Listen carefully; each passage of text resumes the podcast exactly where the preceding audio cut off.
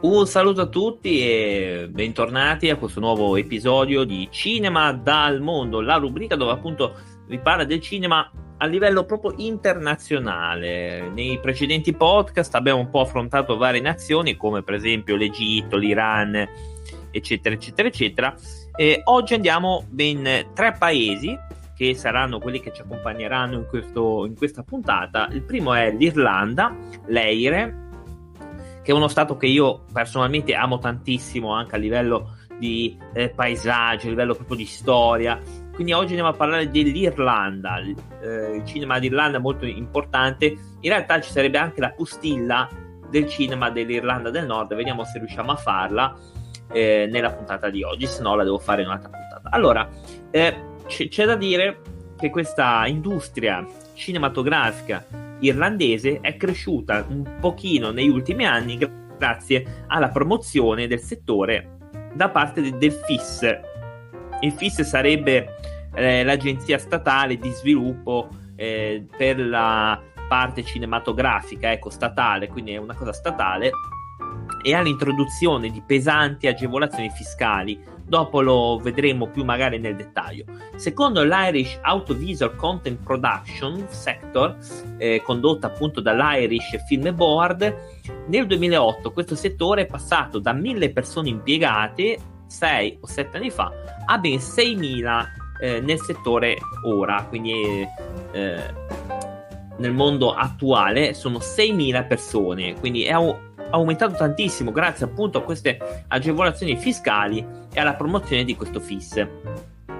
Ora appunto si è valutato che a uh, 557.003 milioni di euro e rappresenta lo 0,3 del PIL, quindi viene investito tale cifra e non è, non è male come cifra. La maggior parte dei film sono prodotti in inglese, poiché l'Irlanda è in gran parte anglofona, anche se alcune produzioni sono state realizzate in irlandese interamente o parzialmente. Secondo un articolo della rivista Variety che metteva in luce il cinema irlandese, un decennio fa la Repubblica d'Irlanda aveva solo due registi in cui qualcuno aveva sentito parlare. Uno è Neil Jordan, che appunto ha fatto vari film molto interessanti, ehm, e poi abbiamo Jim Sheridan, a partire dal 2010 la Repubblica d'Irlanda può vantare più di una dozzina di registi e scrittori, con una reputazione internazionale significativa ed in crescita. L'Irlanda sta ora raggiungendo una massa critica di talenti cinematografici all'altezza del tipo di, di influenza spropositata rispetto alle sue piccole dimensioni, in cui ha sempre goduto nei campi della letteratura e del teatro. Qua sono appunto nati vari altri registi, John Carney, Lance Daly, eccetera, eccetera, eh, Damien O'Donnell, eh, insomma, che sono anche degli scrittori. L'ex ministro per le arti e lo sport, Martin Cullen, ha affermato che l'industria cinematografica è la pietra angolare di un'economia digitale intelligente e creativa ma oltre ai benefici economici concreti che l'industria può portare, eh, ci sono anche tanti investimenti eh, all'estero in contanti, perché quando io vi dico che un paese fa una coproduzione, arrivano soldi anche dal paese a cui si fa, ma questo penso che sia fin troppo scontato, come se quando, ad esempio, l'Italia fa un film insieme, che ne so, agli Stati Uniti, tanto per dire, arrivano i soldi anche dagli Stati Uniti, cioè, quindi ovviamente, e poi ci sono dei registi che vanno a girare in Irlanda, quindi portano soldi, quindi è una cosa, è un business, business incredibile. E, è una cosa che sempre vedo fare, per esempio, quando leggiamo anche nei, mm, mi sembra nella precedente puntata abbiamo letto film iraniani girati in India, per esempio, eh, oppure film indiani girati in un altro paese, chi va in questi paesi porta soldi al paese che ospite ecco diciamola così. E, e poi ovviamente eh, si sviluppa eh, anche il turismo, quindi si può promuovere il turismo, che non è una cosa brutta, anzi perché l'Irlanda ha dei bellissimi paesaggi, una roba pazzesca. Io ho visto tante foto dell'Irlanda ed è il paese che io vorrei troppo andare a visitare insieme alla Scozia. In passato molti film sono stati censurati o vietati, in parte a causa dell'influenza della Chiesa cattolica, come il film Il grande dittatore, Arancia meccanica, Vita di Brian, vietati in vari momenti, anche se praticamente nessun taglio o divieto è stato emesso negli ultimi anni. L'ultimo è stato nell'agosto del 2006. La politica dell'Irish Film Classification Office è quella della scelta personale per lo spettatore, considerato il suo lavoro es- esaminare e classificare i film piuttosto che censurarli. Questa è una buona cosa, anche se però qualche censura è arrivata a grandi capolavori, secondo me come Arancia Meccanica è un capolavoro assolutamente, Il Grande Dittatore è un altro capolavoro assoluto secondo me del cinema che va ovviamente recuperato, ovviamente molti magari non sanno neanche che cosa sto dicendo purtroppo, però effettivamente devo ammettere che mi suona un po' strano questa cosa del che viene censurato pre, per esempio la grande il grande dittatore. Posso capire Arancia Meccanica, effettivamente lo posso capire, però non, non comprendo questa qua. Vabbè, comunque, il primo film di finzione eh, girato in Irlanda fu The Land from Old Ireland del 1910 della Calem Company e fu anche il primo film americano girato al di fuori degli Stati Uniti. Quindi qua non è di produzione irlandese, questo film è girato in Irlanda, che è una cosa diversa. Infatti, questo è il primo film americano girato fuori dagli Stati Uniti.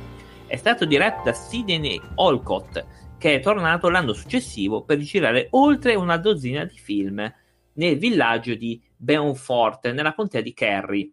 Olcott intendeva avviare uno studio permanente in questo paesello, ma lo scoppio della prima guerra mondiale gli impedì di farlo. Il governo irlandese è stato uno dei primi in Europa a vedere il potenziale beneficio eh, di avere questo incentivo fiscale per investimenti in film e televisioni, facendo uso di una versione rivista e migliorata del suo incentivo fiscale, sezione 481 del 2015, che dà alle società di produzione un tasso di credito d'imposta del 32% quando realizzano determinati film. Vabbè, questa è una cosa un po' più un po' più tecnica. Alcuni paesi hanno riconosciuto il successo del sistema di incentivi irlandese e lo hanno eguagliato o introdotto un incentivo fiscale più competitivo. Quindi molti paesi hanno visto che questo sistema funzionava lo hanno copiato o anche migliorato in, a quanto si legge. Dopo un lungo processo di lobbying, nel 2009 sono stati introdotti dei miglioramenti significativi allo sgravio della sezione 4 e 81 per gli investimenti in progetti cinematografici per aumentare l'occupazione nel settore e contribuire a ristabilire l'Irlanda come luogo globale attraente per la produzione televisiva. Quindi è stato ancora di più migliorato eh, nella sezione eh, 481, che era quella lì dei finanziamenti ai film e alle televisioni. Quindi assolutamente. Quindi grazie a questo è stato ovviamente aumentato il livello di eh, incentivi che possono essere usufruiti per fare una produzione cinematografica e televisiva. Ovviamente ci sono, eh, viene detta anche questo amministratore, si chiama Kevin Moriarty, eh, dice appunto che l'Irlanda è una location cinematografica molto attraente in quanto ora vi è riconosciuto per la qualità della produzione dell'industria. Ma in realtà credo che sia anche per un discorso di se tu vuoi fare un film, per esempio, eh, dal gusto medievale, io andrei in Scozia o in Irlanda perché sono dei posti eccezionali. Quindi io credo che sia anche per questo in realtà. Eh. Film di spicco che sono stati girati in Irlanda, quindi attenzione, girati in Irlanda, non prodotti in Irlanda. Eh, citiamo Excalibur dell'81, che io ho questo film, è veramente bellino, ce l'ho in DVD, ovviamente poi c'è Braveheart, vabbè, Braveheart lo conoscono cani e porci. Il Regno del Fuoco, che è interessante, c'è anche Christian Bell, che è quello lì dei draghi, che lui sveglia i draghi. Eh, non è male, non è male, non è neanche questo filmone, però è abbastanza caruccio del 2002. King Arthur del 2004 poi è stato girato anche The Guard e Star Wars Il risveglio della forza e Star Wars Gli ultimi Jedi. Quindi questi sono stati girati in Irlanda o almeno hanno delle scene girate in, in Irlanda. Questo già vi fa capire quanto sia importante questo tipo di cinema. Invece il primo cinema nato proprio fu il Volta, che fu aperto al 45 di Mary Street, Dublino, nel 1901, eh, nato ovviamente dal romanziere James Joyce l'Irlanda ha un tasso di ingressi al cinema il più alto in Europa. ci sono diverse catene di cinema che operano in questo paese. C'è l'Odeon Cinemas, che l'Odeon c'è, anche qua c'è, Omiplex, IMC Cinemas, e Cine World e molti altri. La legislazione, questo è importantissimo. Il film Act del 1980 ha posto le basi per un'industria cinematografica irlandese in espansione. Ha fornito, tra l'altro, vantaggi fiscali molto vantaggiosi per le produzioni cinematografiche e le persone creative straniere residenti. Quindi attenzione, ripeto, sono stati dati dei vantaggi fiscali molto vantaggiosi sia per le produzioni che per le persone straniere che però abitano lì chiaramente. Un certo numero di scrittori di fama mondiale hanno approfittato delle indennità residendo in Irlanda per un certo numero di anni. Non so se esista ancora sta cosa, ma avevo sentito dire che gli scrittori di professione sono esenti da tasse o quantomeno ne pagano molto meno. Io infatti avevo sentito sta cosa che infatti io ho detto cavolo, peccato che non sono uno scrittore professionista perché sennò me ne andrei subito a Dublino, andrei a stare in Irlanda subito. Eh, ovviamente ci sono anche dei registi che hanno, hanno approfittato di questa cosa e questa Film Act diviene la base per eh, molti artisti di tutta Europa e negli Stati Uniti anche, qua viene anche citato quello. Andiamo invece nella postilla che avevo detto, l'Irlanda del Nord. Allora, ora non voglio fare politica perché questa è un'altra cosa, è un altro podcast, questo di, di storia io non me ne occupo, però vogliamo parlare del cinema dell'Irlanda del Nord. Eh, è molto piccolo, però eh, tradizionalmente la maggior parte dei film realizzati in Irlanda del Nord si sono concentrati quasi interamente sui Troubles, che eh, i Troubles eh, furono un conflitto che durò 30 anni, dal 1960 al 1998, e viene anche conosciuto come il conflitto dell'Irlanda del Nord. Tuttavia, con l'avvento della pace del, dal 98, questo sta iniziando a cambiare. Ci sono molti film che in realtà sono stati girati in Irlanda del Nord. Facciamo un piccolo esempio così, per esempio il gioco del pianto del 92, l'informatore film TV del 97, nel nome del padre del 1993, poi abbiamo Old, Old Man Out, l'uomo più fertile d'Europa, Shadow Dancer, Titanic Town, eh, il figlio di una madre, eccetera. I film girati in Irlanda del Nord ma non ambientati lì, sono siti di, di Amber, la città di Amber, sì, questo qua non, non è male, eh, una preghiera per i, morenti, e invece mh, mm, poi ci sono anche dei film che non sono neanche stati ambientati lì, come appunto Patriots Games, eccetera. E ora direi che dopo questo excursus si può andare tranquillamente in Israele, nel cinema di Israele che salutiamo, noi chiaramente salutiamo sempre. Noi. Allora, il cinema israeliano chiaramente si riferisce alla produzione di quel paese lì e ovviamente dalla sua fondazione del 1948 che è stato fondato il paese. Ovviamente non voglio fare politica, quindi mi limito soltanto a parlare dal punto di vista cinematografico, eh, perché sennò stiamo fino a domani. Allora, la maggior parte dei film israeliani sono prodotti in ebraico, ma ci sono produzioni in altre lingue come l'arabo e l'inglese. Israele è stato nominato per più volte all'Academy Awards per il miglior film in lingua straniera, più di tutti gli altri paesi del Medio Oriente. I film sono stati realizzati nella Palestina mandataria, dall'inizio dell'era del cinema muto, anche se lo sviluppo dell'industria locale ha accelerato dopo la creazione dello Stato.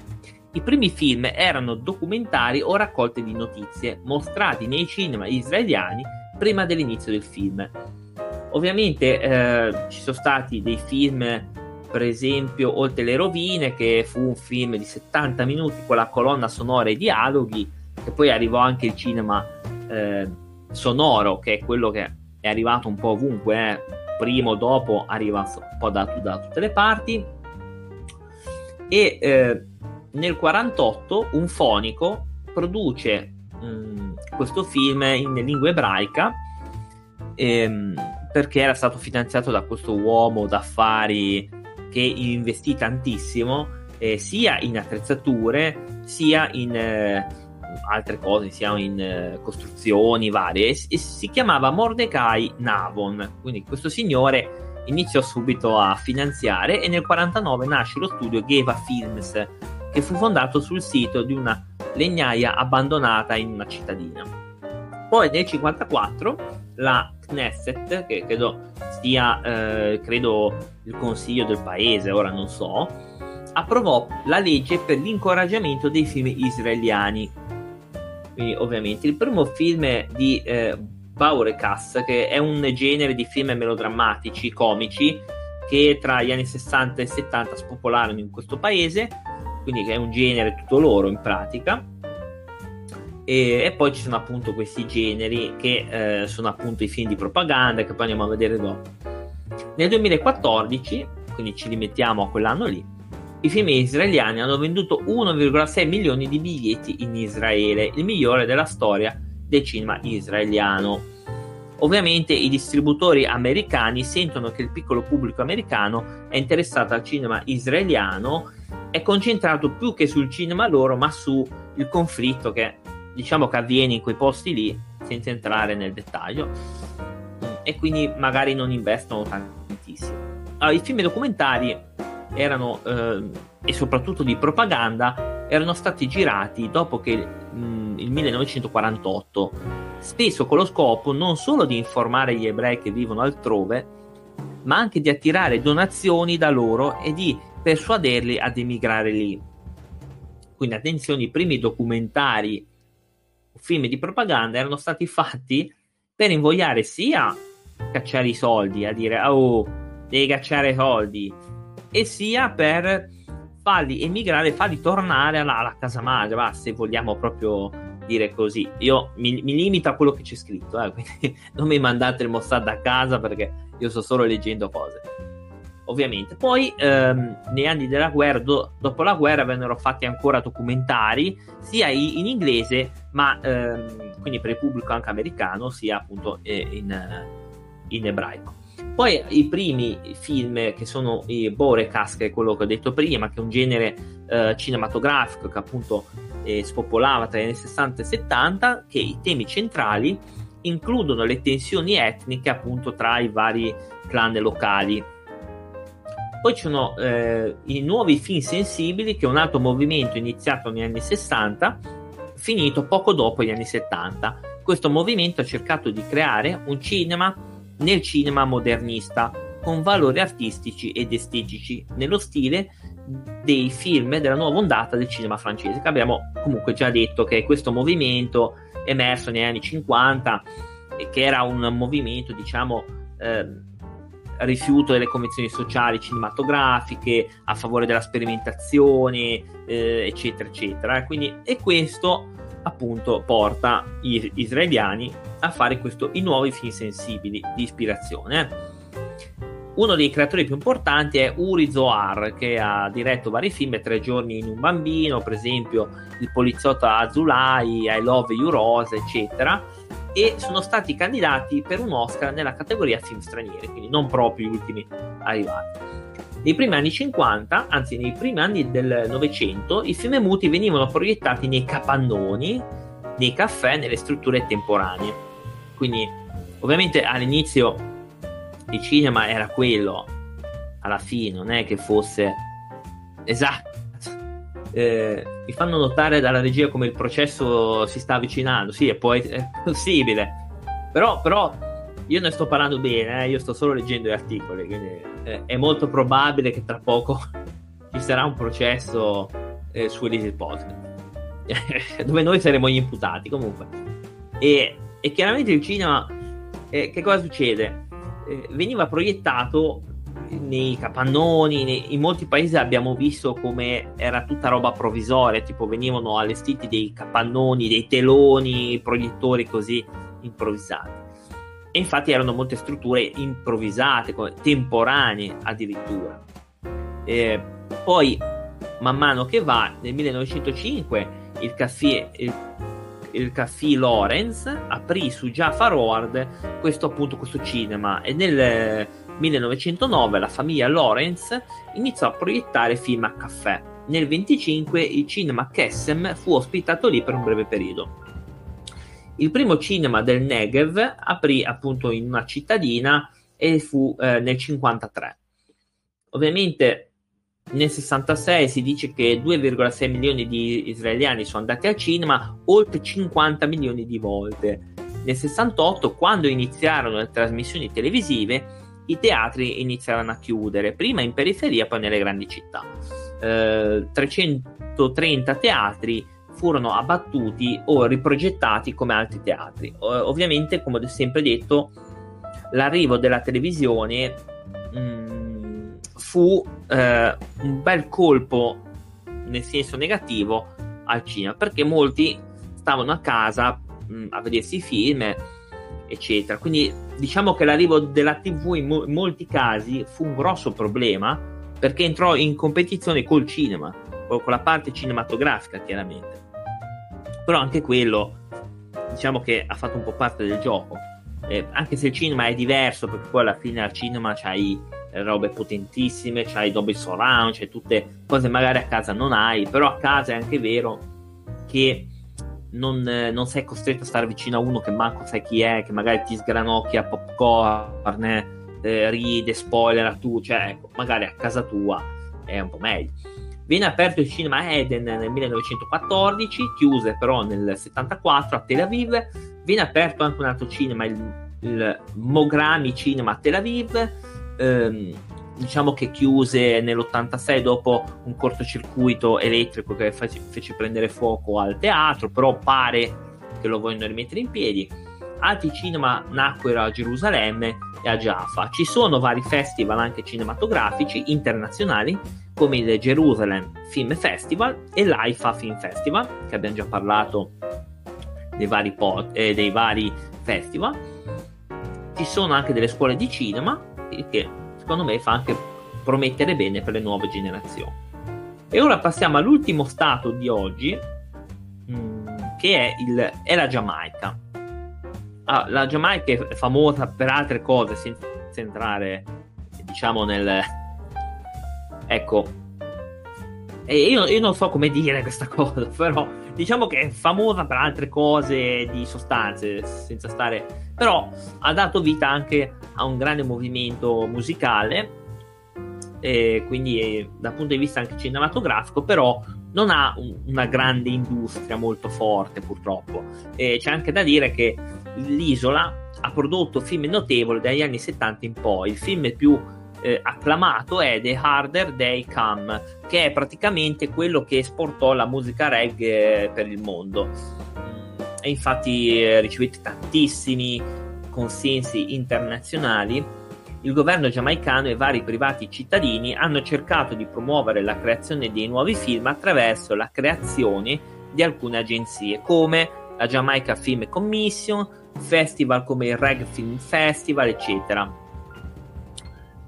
Il Motion Picture fu approvato nel 1948. Questo atto mirava a modificare il codice fiscale in modo che l'onere economico fosse ridotto per le società di produzioni sanzionate dallo Stato.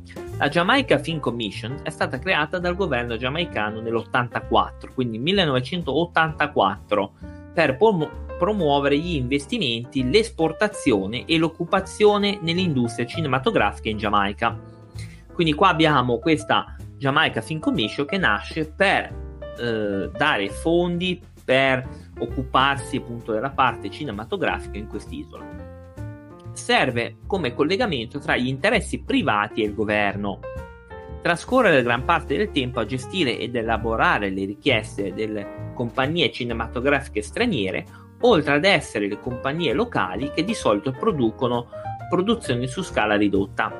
Quindi questa commission serve sia per collegare i privati col governo, quindi per fare un film, e sia la cosa secondo me anche più importante a mettere in contatto le compagnie lo- locali che di solito fanno piccolissime produzioni perché magari sono senza soldi e invece con questa Jamaica Commission riescono magari a produrre qualcosina.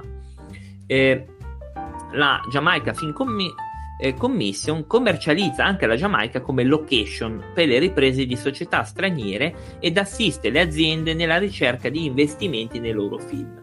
L'attuale commissario è René Robinson. Nel 2014 l'originale motion picture è stato abrogato e sostituito da l'Hollywood Incentive Regime. Nel 2017 l'India ha espresso interesse ad aiutare la Giamaica a sviluppare la sua industria cinematografica. Il 28 marzo l'alto commissionario indiano per la Giamaica ha espresso favore all'idea che l'India possa offrire assistenza alla Giamaica attraverso borse di studio e stage nelle scuole di recitazione in India.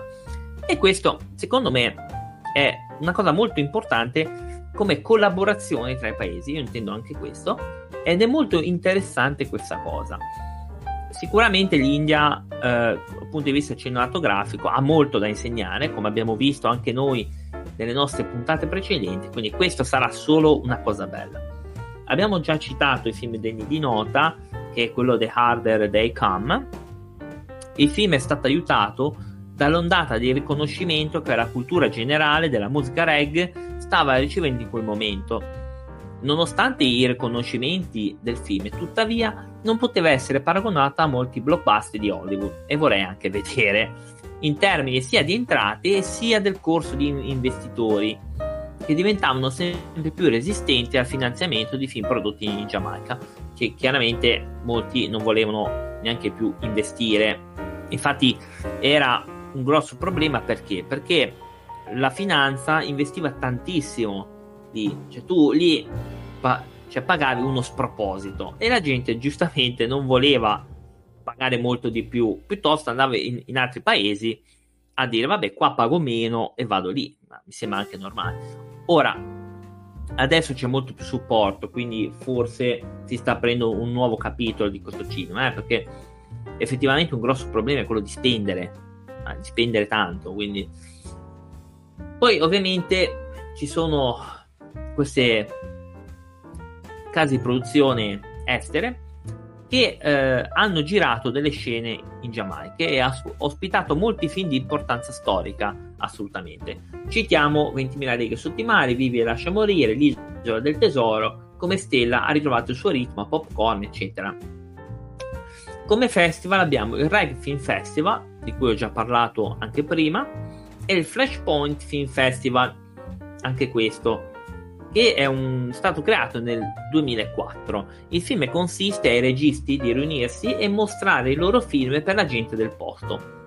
Quindi anche questo è un, un ottimo mezzo per, secondo me, per incrementare ancora di più le piccole produzioni. Detto quello, io vi do appuntamento alla prossima puntata. Grazie per essere eh, rimasti. Buon proseguimento. Ciao!